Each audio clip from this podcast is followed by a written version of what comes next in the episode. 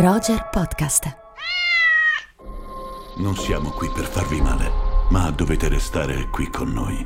Nel passato altre famiglie sono state chiamate a prendere questa decisione. La vostra famiglia deve scegliere di sacrificare volontariamente uno di voi tre per impedire l'Apocalisse.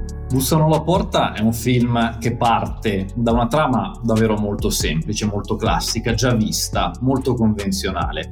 Un film tratto da, un, da un'opera letteraria, tra l'altro, come spesso avviene negli ultimi anni per Shyamalan, si prende spunto da dei testi, in quel caso del precedente Holder una graphic novel, qui un altro tipo insomma di narrazione. Però Shyamalan prende qualcosa di già esistente, di già conosciuto, ma anche se non abbiamo letto il testo di partenza, poco importa, perché ritroviamo una serie proprio di cliché cliché cinematografici a cui siamo ampiamente abituati.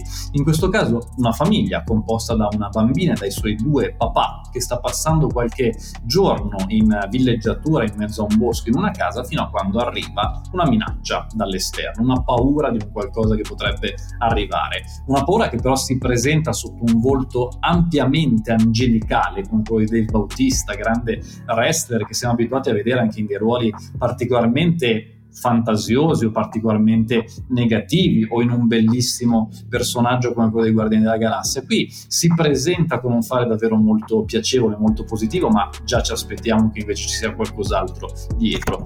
Bussano alla porta è un film che ragiona molto sugli spazi, come spesso avviene in Shyamalan e come anche era appunto in Old. Uno spazio chiuso, in questo caso una baita in montagna, in cui i tre personaggi di questa famiglia sono legati per una ragione che viene subito spiegata. Il film parte in medias res, già dopo pochi minuti sappiamo qual è il motivo per cui questi sconosciuti hanno bussato alla porta. Uno dei tre membri di questa famiglia dovrà morire ed essere ucciso da uno degli altri membri per poter salvare il mondo, per poter evitare l'apocalisse. Questa è la trama su cui chiaramente non vi sveliamo nient'altro perché scoprirete un po' i vari colpi di scena durante questa narrazione. Quali sono gli elementi, se vogliamo, meno riusciti di questo film? Perché poi ci concentriamo sugli aspetti più positivi che sono quelli che ci interessano.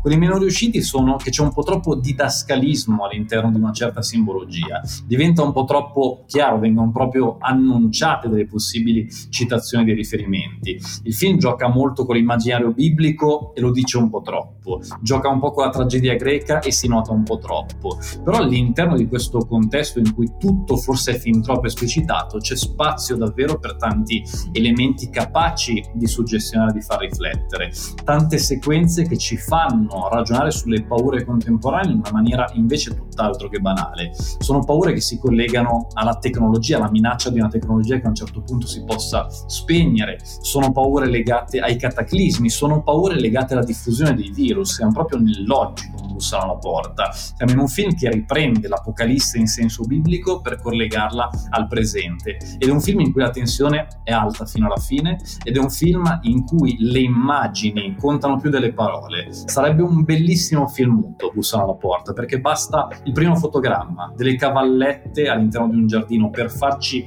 capire un po' il concetto della minaccia biblica che sta per arrivare. Qualche parola in meno gli avrebbe giovato, però è comunque un film da vedere e da godersi.